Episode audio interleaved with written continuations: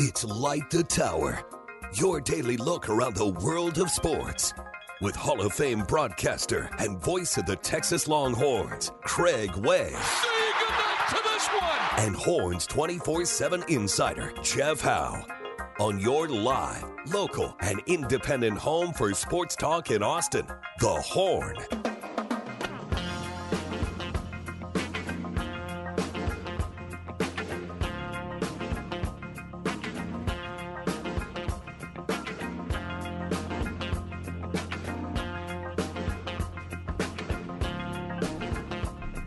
Light it up on a Wednesday, Wednesday edition of Light the Tower on the Horn. We are live, we are local, we are digital on the Horn app and at hornfm.com. I am Jeff Howe. Horns 24 7 is where you can find my other work on Twitter at Jeff Howe 247. Same thing on Instagram at Jeff Howe 247. Getting a little more active on Instagram these days. Craig Way out today. Craig tending to some personal business, but we keep the program rolling along nonetheless. Behind the glass, as he is each and every day, the real MVP of Light the Tower. He is our esteemed producer, the play by play prodigy, Cameron Parker. Cameron, thank you so much for getting these Sark cuts and these Rodney Terry cuts taken care of and uploaded from my little trip to Houston last night. Jeff, you did the hard work. You asked the questions. and I have to say, you you dominated both uh, RT and Sark's media availability last yesterday. I'm Well, proud in- of you. in, uh, in Joe res- Cook had nothing on you. in in in Joe's defense, Joe had talked to both of those coaches more recently than I had. So Joe told me going in, he basically had one question for Sark, and I don't know that Joe had anything for RT. Uh, so I, I had to ask all the questions last night because I needed needed a couple and some answers on a couple things. So, uh, but I appreciate that Okay. nonetheless. Uh, Specs text line is open 337-3776. We will get to some audio throughout the show from Rodney Terry and from Steve Sarkisian from the Texas Fight Tour. The last stop on the Texas Fight Tour was last night down in Houston. Uh, I think good time was had by all. Angela Kelly, Steve Sarkisian, Rodney Terry, Vic Schaefer, Chris Del Conte. By the way, Cam, did you see uh, Chris CDC with the new uh, beach volleyball Yeah. hire? I got to congratulate the AD on his big beach volleyball hire. He was very, very happy that that sport's headed in the right direction. Ha- has CDC missed on a hire yet Well, uh, in terms of head coaches? You know, that maybe there's a janitor that he had to let go, but besides the head coaches, it seems like so far. I know it's early returns, but so far, uh, it's been great, great value. I mean, there there is the whole Chris Beard situation, but I don't know how much you can't put any of the way that ended on him. Yeah. So no way you could have seen that coming. But yeah, That's the biggest blemish. I mean, Coach Flo in track, Mike White, uh, you know, promoting Bruce Berque and, and hiring him full time. Uh, yeah, it's I'd, I'd say so. Also, a weird situation when Coach Berque happened to step in uh, with another coach ending up in uh, serving some yeah, time. Michael Center. Yeah, the Yeah. whole uh, admission scandal what, situation and whatnot. Yeah, and then who was the actress in Uh, California? it was uh, it was Aunt Becky from Full House. yes, And yeah. uh, what was the other one? Not Morgan Fairchild. Why am I forgetting her name? Uh, not Nicolette Sheridan either. Uh, Felicity Huffman. I, I don't know Yeah. why I went to those two first, but yeah, she was involved in. it. I thought there was somebody else, but uh, no ice cream man. Nobody asked Sark about the Burger King pants. Uh, I did not ask Sark. Sark was uh, wearing a sport coat last night, as always. Man, Sark Sark is sharp anytime he's out in public. So I did not ask Sark where the Burger King pants were. Family guy, uh, family guy, gambling fanatic. That yes, uh, got a picture with gambling fanatic last night. Cam, uh, good dude. Uh, didn't take him up on that uh, that drink offer, but uh, I appreciate the offer nonetheless. But yeah, last night was really good. How about Vic Schaefer dropping some scoop that he said either last night or this morning they're expecting some positive news in the women's hoops transfer portal. So Okay. got to keep an eye on the Twitter machine. Which is interesting. Jeff, because remember last or two weeks ago, the San Antonio stop when he was asked about the transfer portal. Yeah, he told you guys like it has to be the right person, it has to be For the sure. right situation, the right player. And has anyone jumped in the portal lately? Because no one, no one's come across that's been surprising to I'm me. gonna so be maybe honest. it's I'm someone. so I'm so consumed with men's basketball Yeah. portal that women's basketball portal is, and, and plus, you know, baseball's right in the middle of it. As crazy as this baseball season has been, and as disappointing as this baseball season has been, you got Texas headed into the last weekend of the regular season with a chance to win a conference championship. Yeah. So I've had my uh, I've had my attention elsewhere. And, and I, honestly, because I knew spots were so limited for them, I really haven't paid it too much mind. I think the bigger question for Vic Schaefer has been uh, Gisela Mall and Aaliyah Moore getting healthy. Yep. Uh, that's been that's been the bigger situation. Situation, and man, I'm telling you right now, based on the way he keeps talking about Madison Booker, she, you're going to make that transition from Rori Harmon being the face of the program to Madison Booker being the face of the Yeah. program. The way Vic Schaefer talks about her. So, uh, Specs text line again is open. We'll take your questions, comments, feedback on anything. Uh, yeah, but yeah, Cam. Overall, last night in Houston, really, really good stop. Uh, anything from Sark or RT really jump out to you as you went through through that audio last night? the Dylan Well, this morning, I don't know. I don't know when you went through it, but last night watching uh watching Lakers Nuggets by the way. Uh great game great game one. Um but going through through the audio um it sounds you kind of mentioned it yesterday in the Longhorn Notebook Dillon Mitchell. I mean he's been killing Yeah. it at the combine. It's it really sounds like Mitchell will be gone which I think you reported on earlier about a month ago Yeah. and then Tyrese Hunter should be back is what it sounds like. And RT even said last night when they were doing the the pep rally Q and A part with Loa Galindo, he basically said without saying the expectation is for Tyrese Hunter to come back. So I know people keep asking every day on the Specs text line about Tyrese Hunter. I haven't heard anything that tells me he's not coming back, and every indication I've gotten is that he will be coming back. Uh, it's just he's got until the end of the month to announce his decision. May 31st is the Yep. deadline, so he could just take it up all the way to then, build some suspense, or I don't know, maybe he's doing a a coming back to school video or working on a graphic. I don't I don't know what what the kids are doing these days, but uh, I would expect Tyrese Hunter to come back. And you know, this Texas staff isn't completely done in the portal either. So I would, you know, and and I know I talked about last Wednesday or last Thursday being the death kind of that where that next wave of guys that they could go after would come from. I think you could be waiting until the end of the month, Cam. Once they see who stays in the draft and which of those guys that put their name into the portal, which of those guys are not going to be in the draft, they're Yeah. not going to go through with it. So I know, and, and we'll get into that. Uh, we'll we'll play, hear more from Rodney Terry coming up uh, in the second hour of the show, and we'll get into some of the uh, the transfer portal targets and how they've done at the NBA Combine. We'll take a look at that. We'll get into Sark at the uh, at the bottom of the hour in the uh, Longhorn Notebook. Uh, this tech. Go. What's up, Cam? Go So ahead. after after lottery last night, Jonathan Givony from I believe it's Draft Express and ESPN. Um, he's famous for putting Bronny James as number ten overall in the 2024 uh, mock draft. But his 2023 mock draft last night had Dillon Mitchell going 33rd overall. No Tyrese Hunter. So it seems That's like right around the area where I would expect Dillon Mitchell to go. it felt like at the end of the season, Mitchell, you know, maybe a late round second pick if drafted at all, but he's he's flying up those draft boards, going up those draft boards because of how well he's been competing at the combine. So hopefully he gets drafted because I mean it, the way he's been shooting, Jeff, we we didn't see that at, at Texas at all, but if that's actually a part of his game that's a strength. That's going to be huge for him in the NBA because that's the one thing that was a huge knock this year was where is D- Dillon Mitchell's offense He going to didn't attempt a three pointer Yeah.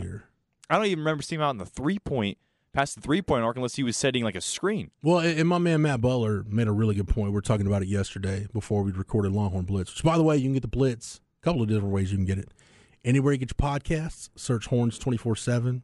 Subscribe to that for free to that Horns twenty four seven podcast feed. You get the Blitz whenever it drops. Or tonight on the Horn seven o'clock, right after the Flex show, you're going to get the Blitz with myself, Matt Butler, and Rod Babers. Uh, but before we recorded the Blitz yesterday, Matt and I were talking about it, and with the ability of Jabari Rice and Marcus Carr to shoot the ball, plus how well Brock Cunningham shot it off the bench, along with Dylan Disu, his emergence and being able to stretch the floor a little bit, at least from a post perspective. You didn't need Dillon Mitchell to be a three point shooter. First of all, you know, Arterio Morris is still going to get his shots when he comes off the bench. You didn't need him to be a three point threat, Dillon Mitchell. Plus, in terms of a, a vertical threat, he was pretty much all you had in terms of a guy that can go up and catch a lob and finish at the rim. Not to say that your post guys couldn't do it, but that really was a weapon that we saw them utilize to the point where those were the bulk of Dillon Mitchell's shots, pretty much from like, I don't know, Cam, what about two thirds of the way through conference through the Yeah. end of the season? It was either going to be like short corner jumpers or he's going to the bucket and catching a lob, I, I, getting something in transition. High percentage shots for Dillon Mitchell. Watched the Nuggets Lakers last night and seeing what Jokic and AD could do from the perimeter just made me wonder like why don't more college teams just add that into their offense? Because I, I feel like obviously you just mentioned the shooting part, but I mean, why not have Mil- Mitchell at least attempt a few threes? I mean, we saw Mo Bamba. He would he would pull up from three a few times during his tenure at Texas, and maybe even even though it, one of the Texas assistant coaches at the time told me Mo Bamba and Dylan Osetkowski were going to shoot forty percent plus from three. Yeah, that I don't know didn't that about didn't happen, but uh, they were they were capable three point shooters. Bamba more so over Osetkowski. I think what did Dio shoot that year that I was told that I think he was like 29%, 28% from 3, something like that. Bamba was like around 33, 34 if I remember right. Enjoyed I watching have, Dio could play have that basketball. completely wrong. Well, and, and Bamba's shot never developed in the in the pros, and that's why he's been relegated to just a, a bench dweller next to Tristan Thompson um, for the Lakers. And Magic just gave up on him. Maybe he'll, go somewhere else next year, Jeff. But I think for the three point shot to develop, especially now in, in today's NBA, I mean, look at DeAndre Ayton on offense, right? He's a he's a prototypical big, big man you, you want. Defensively, he's sound. He's a big guy. Doesn't have that three point threat. In the last two postseasons, Ayton's just disappeared, and I think a lot of teams now kind of going away from that threat, are going going away from guys who really just can't shoot as well. If if Mitchell can add that to his game and be developed, you know, he'll turn into a really nice prospect. But That's why big the, if. that's why the Warriors James Wiseman pick at the time like uh, okay, you need a big but like it didn't really make sense to Yeah. me because there's not a lot and I'm not saying James Wiseman's not a talented basketball player. He is. there's just not a lot in his game that translates to what the NBA is today.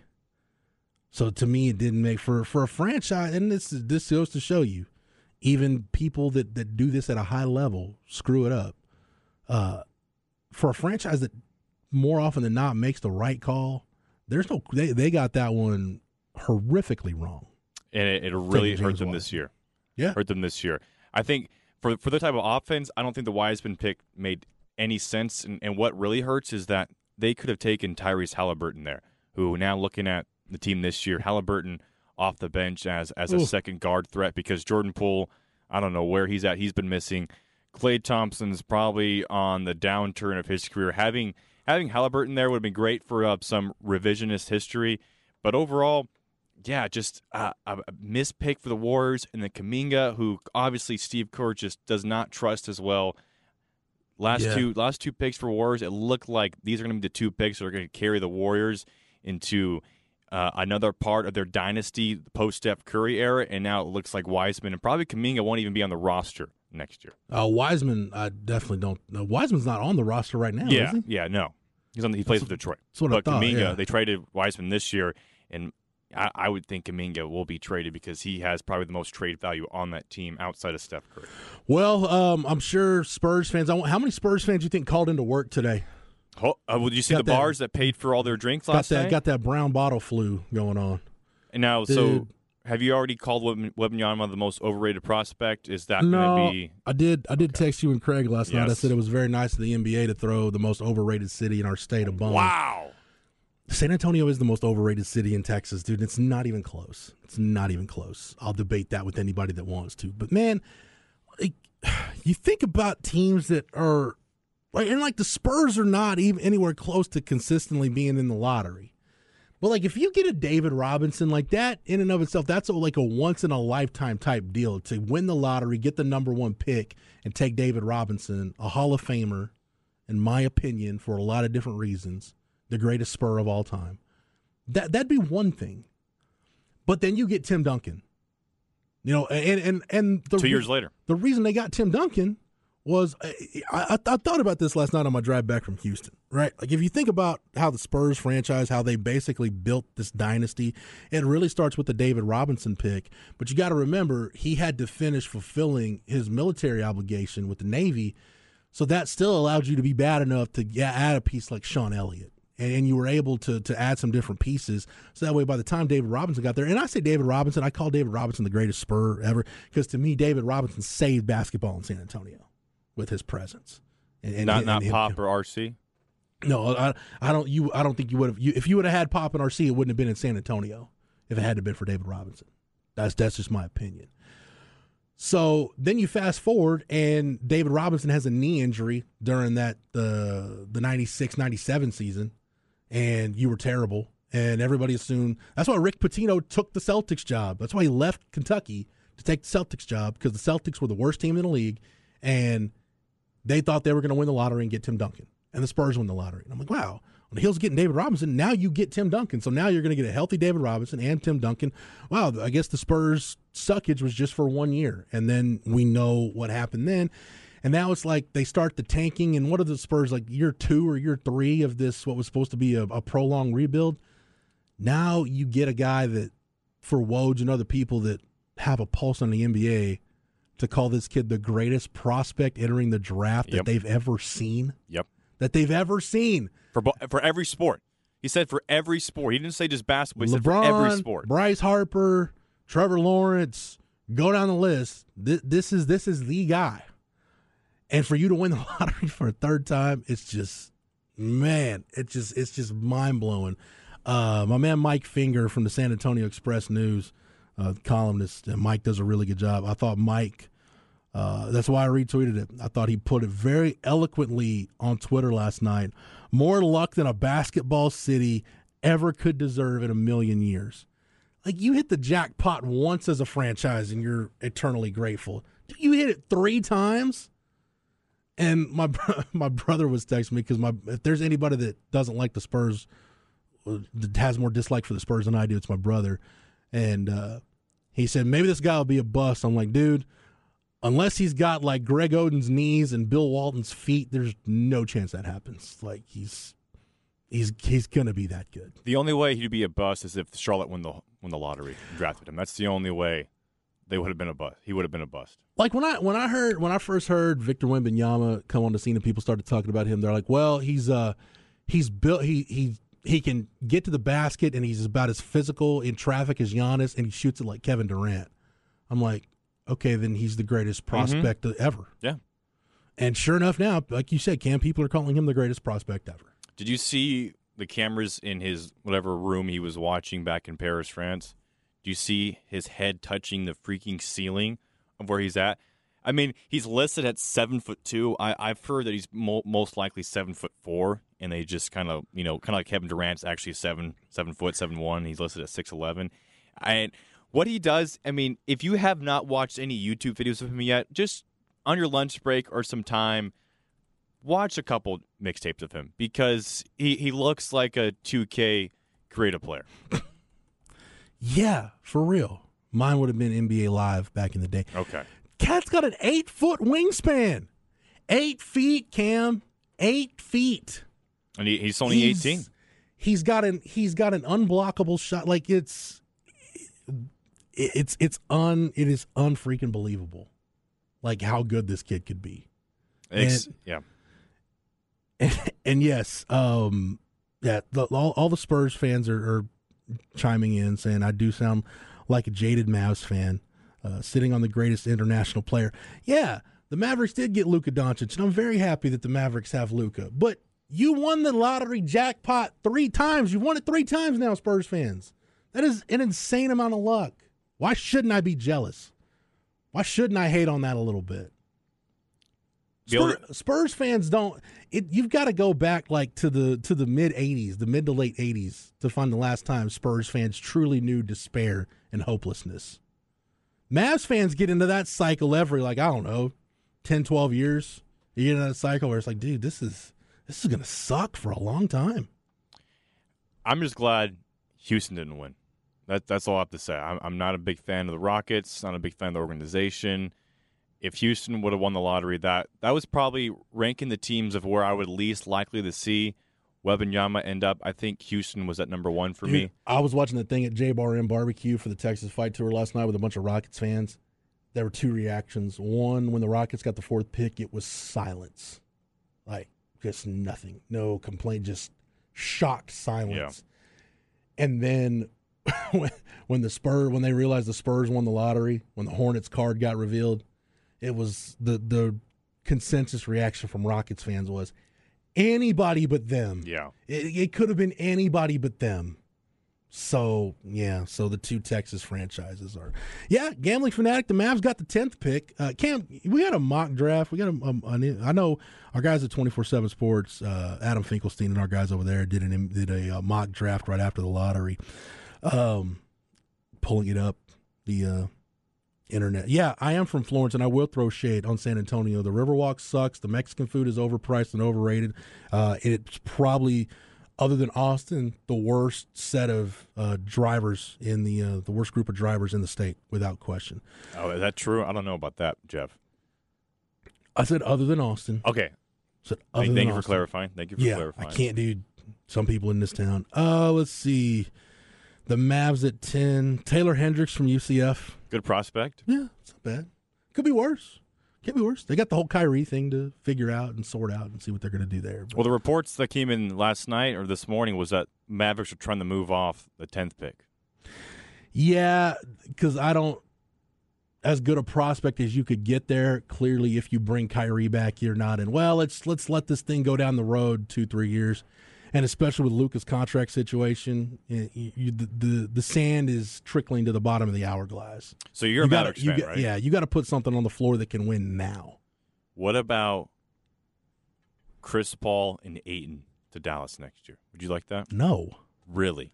no. Okay. What? Because what's DeAndre Ayton going to do? And tell me the last time Chris Paul either sh- literally showed up or figuratively showed up for a big game. So you're you're cool with re-signing Kyrie and running it back and just hopefully they figure it out? I would. I would rather. Yes, if I'm if I'm was giving advice to to Nico Harrison or Mark Cuban, that would be my advice. I would rather roll the dice with Kyrie Irving than see what you can get out of broken down Chris Paul. Interesting. That that's that's less of confidence in Kyrie as opposed to where I think Chris Paul is at this point in his career. Because I, I think Chris Paul would be great alongside. I think Luka needs kind of that point guard, and especially in this Oh, part a, of a Chris healthy Paul's. a healthy Chris Paul, yeah. But once you get to you know your mid thir- your early to mid thirties and your body starts breaking down, that thing typically doesn't go back the other direction. You don't suddenly just start having healthy seasons. Yeah.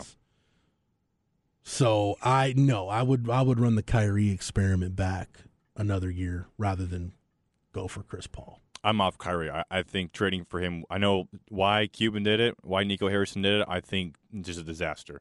Because for me, what has Kyrie done in the playoffs since LeBron James? It was- nothing. it because because he's coming back for another year, and because if Kyrie has it, trust me, what I'm about to say is a loaded sentence.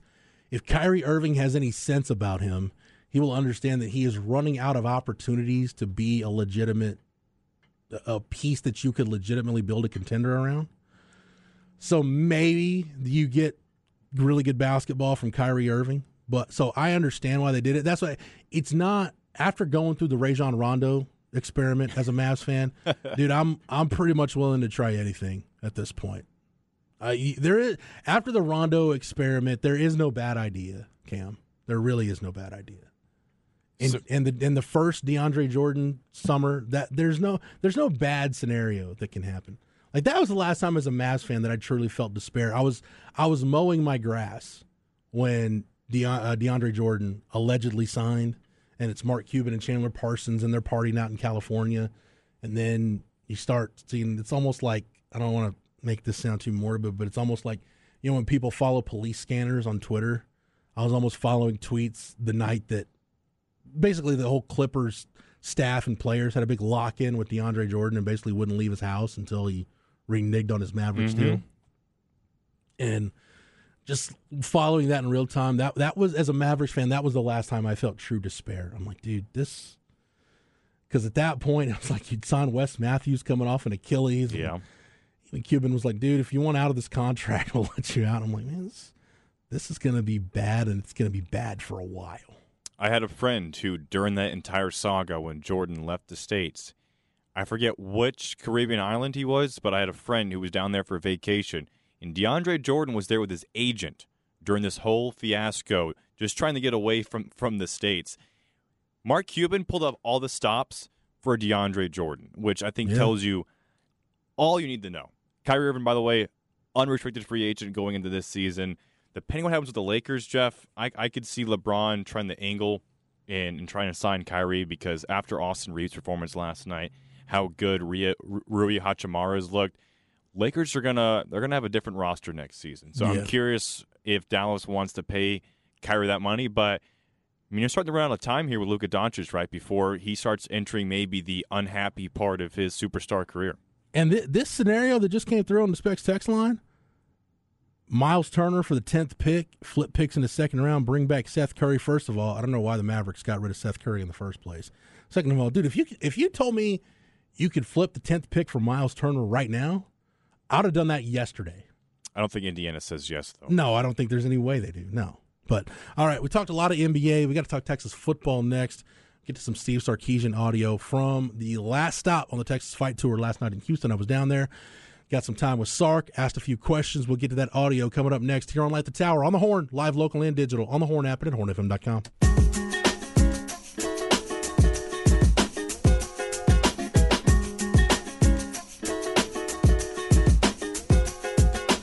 Craig Way and Jeff Howe light the tower. Craig's not here today. Uh, I've done a good job of angering Spurs fans already based on the feedback we've gotten on the Specs text line. So proud of myself for that. That was the objective, and the objective has been met. Cam, did you catch any of uh, Mark Henry on B and E this morning? I did not. I was walking in. I saw a very large human in the studio. I was like, that has to be Mark Henry. Have you- Have you met Mark before? I have not, Oh man, we gotta make that happen. but I'm not big on the the pro wrestling. So I know you are. So if I if I was, then I'd probably be a huge Mark Henry fan. A- Right? AEW is at the Moody Center tonight. Um, so uh, I, I'm thinking about going. I heard there's Yeah? tickets still available. I'm thinking about going, dude. Telling you, and I, I don't watch it near as much as I I have at previous points in my life, but when I do happen to catch AEW, either you know I'll catch it flipping through channels on a Wednesday night or a Friday night, or uh, see some YouTube clips or whatever. Dude, MJF is the best thing going in pro wrestling right now. No, Maxwell Jacob Friedman. Is that AEW? Yes. So He is he is the most entertaining draw in pro wrestling right now. explain to explain to me like I'm five the difference between WWE and AEW. It's just two different promotions. Okay, that's it. Just like WWF and WCW back in the day. Yeah. Just two just two different promotions. That's all. And McMahon is in charge of W- Well, WWE. no, because uh, uh, Endeavor owns WWE now. okay, Because so he's just like an analyst or whatever. he's uh no, he's got some kind of senior dude. 'Cause he was he he got removed because of the sexual assault and then allegation. he, then he, he back. basically finagled his way back Yeah. in and then sold it. So they sold the company to Endeavor, which I think the new with U- UFC and WWE under the same umbrella. I think they're going to be. I think the TKO Group is what I saw Okay. yesterday. I Yeah. think is what the name of the new company is going to be. I will say WWE provides great gifts on the text threads that I use. The Shawn Michaels, the the I'm sorry one, as he's about to was it? Super kick Ric Flair. Yeah, that that's a great one. Um, Vince McMahon walking out of the tunnel. The Bill Belichick one, where you know the kid puts his hands out. Whoop, Yeah. whoop. Lo- love love the gifts. What was that again? The Bill Belichick one, you know where No, walk- just do the sound. What was that? Again? the whoop. Okay, don't don't hurt your throat. You got Round Rock Baseball to call. I do. And by the way, somebody texted in, uh, wanted to know if they tuned in an hour two. They wanted a, I don't know, they wanted a great. Uh, they wanted to know if they could turn, tune in during hour two and get a Round Rock, I guess a Round Rock Westlake preview or recap something. Let me see if I can find that. Text. Yeah, flex segment, flex thirty. That'll be what eleven thirty. So tune in then. We'll, we'll give you some little Yeah, here it is. baseball. Hey Cam, if I tune back in for hour two, will we get Round Rock Westlake reminder? Will Socorro get the start? Yeah, we'll go ahead and answer that question eleven thirty. Right, flex thirty. Uh, yeah, sure. We'll get to that. I like this text. Jeff, you're great talking about Texas football, but stick to that. You know nothing about the NBA, sir. No, I, I just, I just don't like the Spurs. So that's all. Hey, hey, it, it, I, at least, at least I'm honest about it, Spurs fans. At least you don't have to worry about me trying to, you know, do this under cloak and dagger. I'm, I'm letting you know out front that I, I dislike your favorite team. So it's cool. We just get it out there. We talk about it. It's fine. We'll deal with it. But yeah, we'll talk about Texas football. As a matter of fact, we'll do that right now in the Longhorn Notebook. Jeff Howe's Longhorn Notebook. All right, so as I said last night, I was down in Houston uh, for the Texas Fight Tour stop. We'll get to some Rodney Terry stuff, and we'll probably go top of hour number one. We might get to a couple other Sark cuts, and we'll do Rodney Terry at hour two for sure. But uh, I want to get to to a couple of these, and we'll start off with Cam. We'll just start off with cut one right here. Uh, I've heard various people and some of my colleagues in the media try to kind of psychoanalyze Sark throughout these presentations, and I, I will, I will say this about Steve Sarkisian. You you know we and, and a lot of this we can go revisionist history on Charlie Strong and Tom Herman, but let's be honest, like both of those coaches, they had strengths and they had weaknesses. And we talked about some of Sark's weaknesses and areas where he needs to improve, but I think unquestionably one of Sark's Sark's biggest strengths and, and no, without without a doubt, he's the best Texas football coach since Mack Brown to being able to do this, and maybe even Mack pre 2010. Sark does an incredibly good job of reading the room and understanding what group of people he's addressing and the kind of message that they need to hear. I've heard Sark at these kind of pep rally type events before, and it is gonna he is going to express a little more confidence and maybe give the impression that he's puffing his chest out a little bit and that he's excited about his team. I've also heard him address a room full of high school football coaches where that is just strictly he's talking he's just talking ball with coaches and you don't you get you see a different side of Sark. And I've also heard him in you know banquet type settings or uh, you know social events where it's, it's so Sark just does an incredible job of reading the room, and I think people have tried to read into the confidence level he's expressed in the team. So Cam will uh, get to this cut number one. What's led to him expressing this kind of confidence in, in the team, and how does he perceive how he's being viewed in these on these Texas Fight Tour stops? I try to be honest and transparent. You know, I try to just talk about the things that are that we're focused on and what we're doing. I try to talk about the strengths of our team and you know what, what we're trying to lean into, and, and, then you know areas where we need to improve. And you know, I'm not it's not trying to be boastful. I'm just trying to.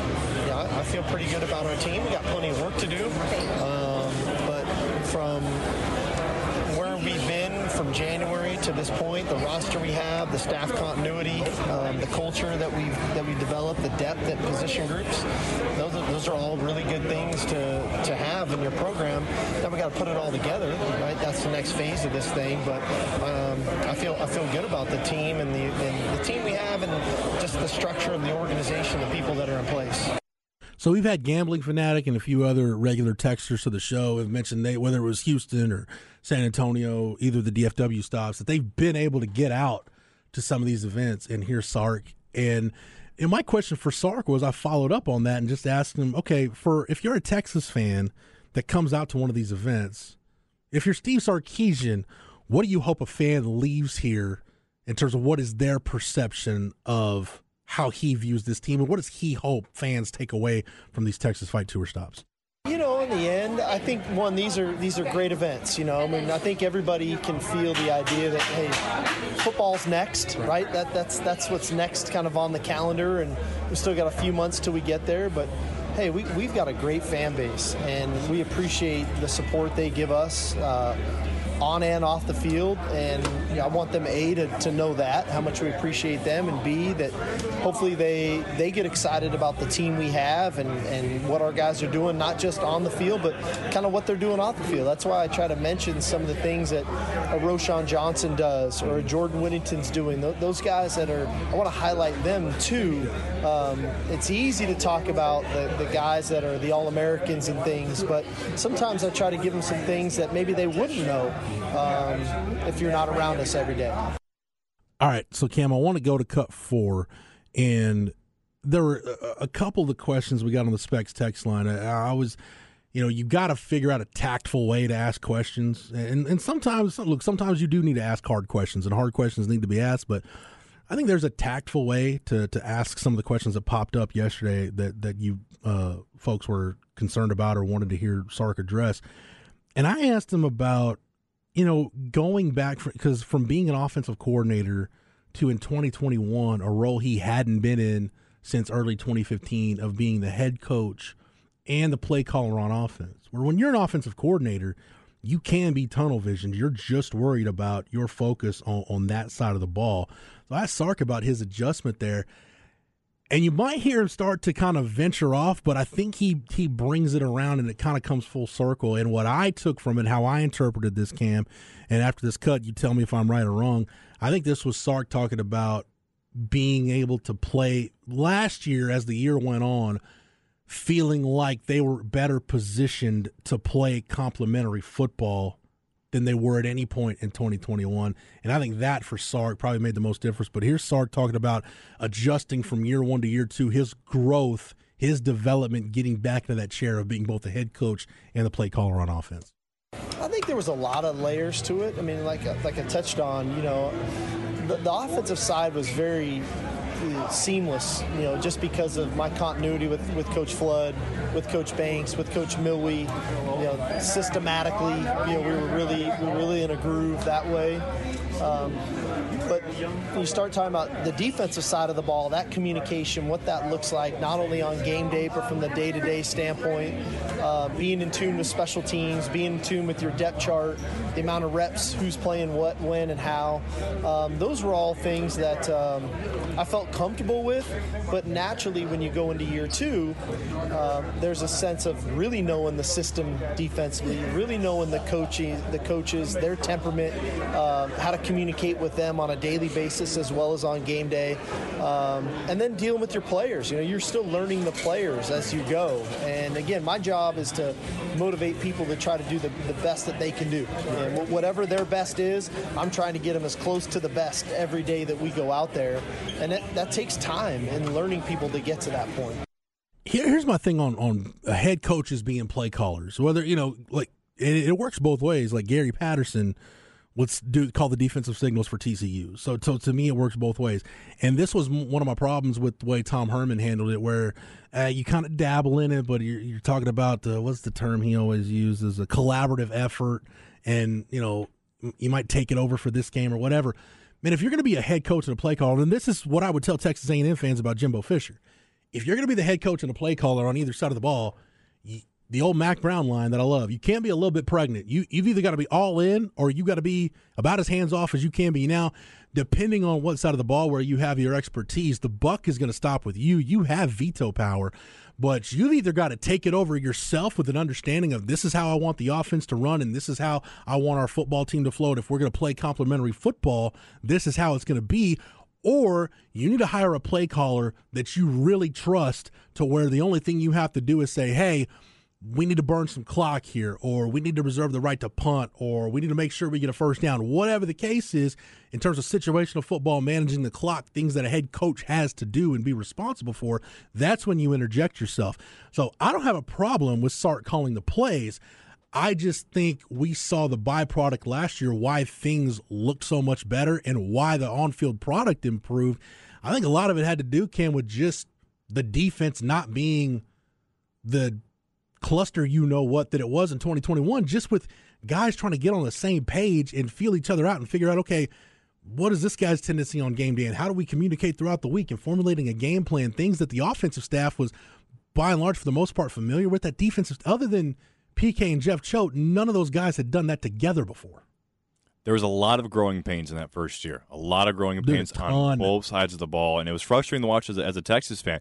Year 2 there were still, you know, some struggles, but a lot of it I think was just because of the talent and the lack of depth on the team, not because of coaching mistakes, not because of uh, errors on the on the defensive side of the ball, and, and from coaching. I felt like coaching got better in year two. It felt like those those growing pains kind of went away, and I feel like this year is where Sark really needs to take that step up. There's a lot. Of there's a big crowd about, hey, take away the play calling from Sark. The coach shouldn't make the play calls. Thinking about the the the three out of the, out of the top five best coaches in the NFL, right? The the five best. If, three of those, Kyle Shanahan, he calls the plays, right? Mm-hmm. Mike McDaniel's, he calls the plays, right? Sean McVay, he calls the plays and won a Super Bowl. So it's very doable. And if you notice, who does Sark talk to a lot during the offseason and who is he close with? Sean McVay. He, he loves the Kyle guys Shanahan. from that tree, the the the Shanahan tree, Kyle Shanahan, uh, Sean McVay, Mike McDaniel, Matt LaFleur. Uh, and if you've heard Rod talk about it, Rod, Rod's talked about it on Ball Online. I know he's talked about it on the Blitz. If you want to study Sark's offense and what it would look like at the pro level, because uh, Rod Rod studies the NFL a lot more than I do. go watch Matt LaFleur's offense in Green Bay based on personnel groupings, based on formations, based on style of play. A lot of what Matt LaFleur does, you see a lot of that with Mhm. what Sark does. There's a lot of stuff that jives with them. I do want to save uh, cut three, Kim. I want to say that for the next hour because I want to devote more time to it.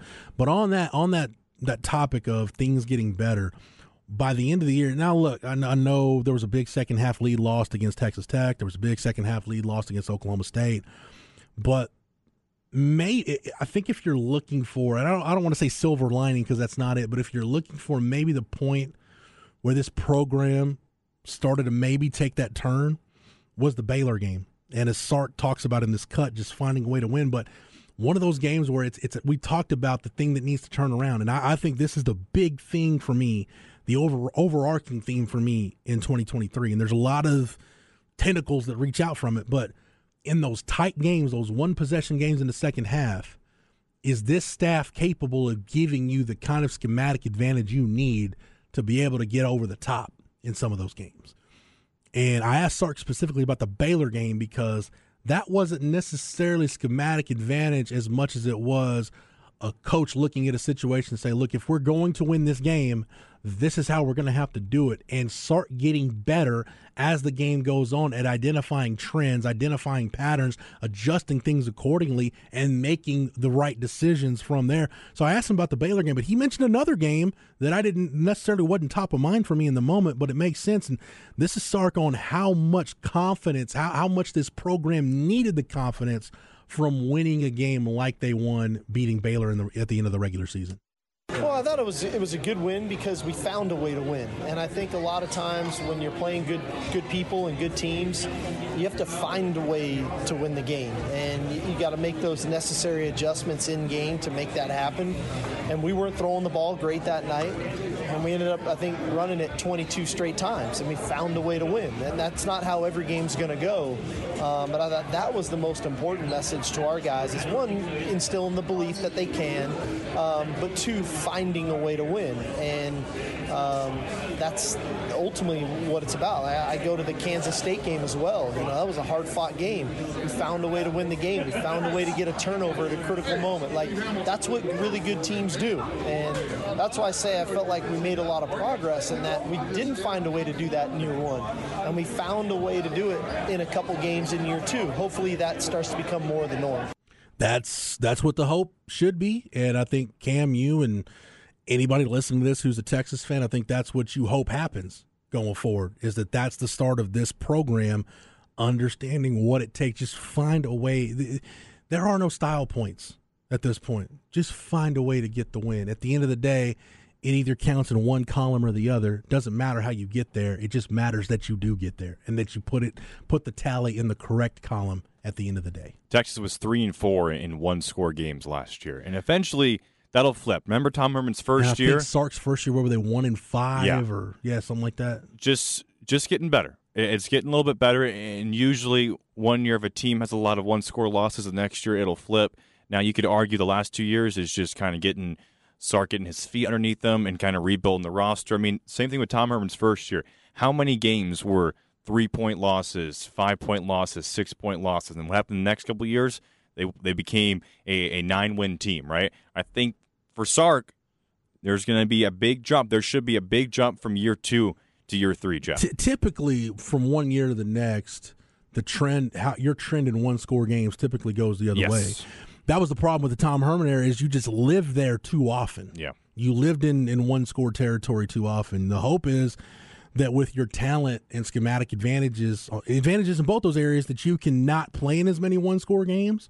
I got a feeling that's going to change when you go into the SEC because every week is going to be a dogfight. Yeah. But if you can just play fewer of those, they're basically coin flip games. So if you basically if you can go from playing six to eight of those to maybe three or four, and you split those, now you're looking at nine, 10 win seasons. And with an expanded college football playoff, especially the league you're going into, now you're talking about competing for conference championships. And dude, if you're competing for a championship in that conference, you're you're competing for the whole deal. I'm going to bring in the NBA real quick on this, Jeff. The Miami Heat playing the conference finals this season in, in crunch time games. They had the best record, and they played the most games, but they had the best record. And that's how they got to the Eastern Conference Finals as a team that barely even made the playoffs. And for Texas, I think finding ways to win, right, in those tough situations makes the team better. It was a pretty young team last year, right? You had a freshman quarterback. You're besides Bijan Robinson and Roschon Johnson and, and Jay Witt, your offensive line and most of your wideouts were were pretty young guys, right? Your, your defense, sure, you had a couple key guys, but you you relied on a lot of young guys in the secondary at times. Going into this season, it's probably the most experienced team Sark has had. It's without a doubt the most experienced team in his philosophy and his system that he's ever had. Yeah. So usually, usually that will yield better results, Jeff. But maybe I'm just drinking too much Kool Aid. No, but I do think the other thing that helps Sark too that Charlie Strong and, and even Tom Herman didn't have this kind of advantage. It wasn't as prolific as it is now with the one time transfer exception the ability Sark has had to get into the portal and, and, whatever gaps you have in the talent pipeline through attrition to be able to fill those through the portal. Uh, this roster is in a, I feel like it's on much more solid ground than either of the two previous head coaches going into year three. Or even if you look at Mack, uh, kind of that post 2010 season, if you look at 2011 being the first year of that rebuild going into 2013, if you take Mack's team in 2013, Charlie's team in 16, Tom Herman's team in 19. I think Sark's roster in 23. Which, by the way, that was 10 years ago that we're talking about that Mack Brown season. So that just shows you this perpetual cycle this program has been in. But I digress. We don't have enough time. We don't have enough time left in the broadcast year to get through all that. But if you look at all those rosters, the four rosters, there's no question Sark's is on a better foundation. And part of it is they've done a really good job of recruiting. We have seen some player development for once. And – they've made re- they've had misses in the portal. Don't get me wrong. Jahleel Billingsley, Jai Hall, they've had misses, but they've had more hits than they've had misses in the mm-hmm. portal. So uh, we gotta we gotta cut it off right there. We'll get to some more of this Sark audio in the second hour. But coming up next, inconceivable. A Cameron Parker led inconceivable. Coming up next here on Light the Tower on the Horn, live, local, and digital on the Horn app and at hornfm.com. Light the Tower. Inconceivable. Inconceivable. Inconceivable. Inconceivable! You keep using the word. I don't think it means what you think it means. Almost took a nap during that top of the hour break. Good lord. It was long. How long was that thing? Uh, probably about six minutes. Jeez. Seriously, almost dozed off here. Anyway, uh, it is a Cameron Parker production and inconceivable today. How about Cameron stepping up being a part of the presentation in a big way? What you got, Cam? You got a twofer, right? Two things, uh, both in the sports world. Jeff, does the date June 15th, 2005 stand out to you for any reason? June 15th, 2005. Hmm. Off the top of my head, no, but when you say it, I'll probably, it'll probably trigger something. There was a regular season baseball game between the Florida Marlins and the Chicago Cubs. In that game, the, the Marlins won 15 to 5 over the Cubs. Batting third was future Hall of Famer Miguel Cabrera, right? Okay. Now he faced off against rookie Rich Hill. Yes. Familiar in, with Rich Hill? In today's game between the Tigers and the Pirates, Rich Hill is getting the start, and he will pitch against Miguel Cabrera nearly 20 years later. That's awesome. In Rich Hill, had a great year for the Red Sox last year. He played in 26 games as over 40 years old. A lot of people talking about Brady and LeBron James. How about Rich freaking Hill? Still delivering at 43 years old. Shout out to Rich Hill. Hasn't had the same season or same success this year, but still a solid 5.02 ERA. I mean, he's a better pitcher than some guys that the Phillies have, who are much, much younger. So if you're watching that game today for whatever reason, Miguel Cabrera, Rich Hill, no, it's not 2005, Jeff. It's 2023. Rich Hill, man. That was that, that was Miggy's third year in the league, and Hill was a rookie, and now here we are and what is possibly and most likely, I believe, Cabrera's last year. But Rich Hill, he's still going strong. He might, uh, he might. Who was who was the fat guy from the Mets? Bar- Colon. Bartolo. Yeah, he might he might be pitching. Who knows? Because big sexy, big sexy. Isn't he still pitching in like uh, Peru or something? Uh, Some Mexican uh, league. Big Bart might be. If he is, then we need to find need to find a record of. he he better right be in the Hall of Fame. That's all I have to say. Big Oh Sexy. no, he retired in, back in August. at what 40, 43, 42? Uh, Bartolo Colon is forty. How about forty nine? wow, 48 years old. He was pitching in the Dominican League during the, the during the winter, and that was that was it for for Big Sexy. He was probably a part of those three or four massive brawls at the plate with Yasiel Puig. I was like, you know what? Uh, I'm getting too old for this. I mean, one punch and I might be dead.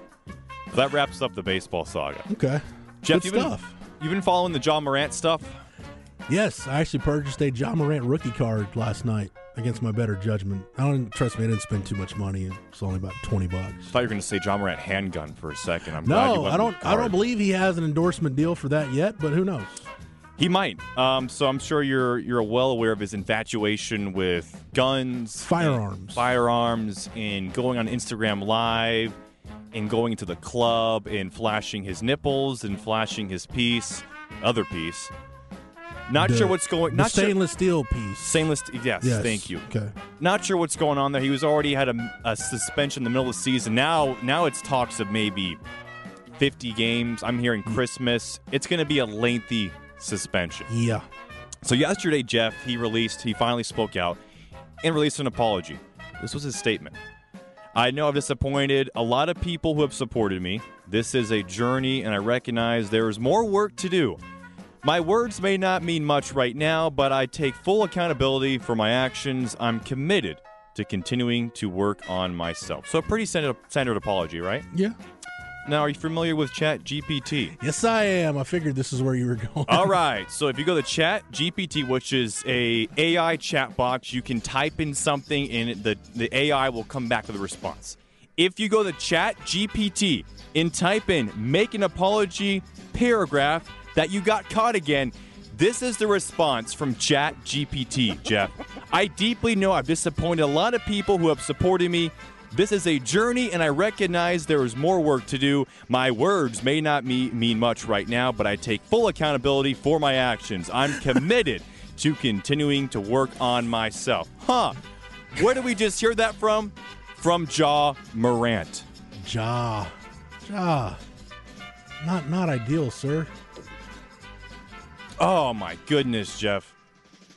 Chat GPT for your apology. This man, he, I, I don't know, he does not care at all about This what is what he's this is what happens when you start letting the robots take over. What have. I been warning everybody about? The war's going to pop off. Ja Morant's finding out those things are not very forgiving. Nope. And I'm sure Adam Silver in the NBA won't be very forgiving either. Good stuff, Cam. All right, uh, that's going to do it for Inconceivable. We're already into hour number two, but we'll start it in earnest coming up next here on the Tower, on the Horn, live, local, and digital, on the Horn app, and at hornfm.com.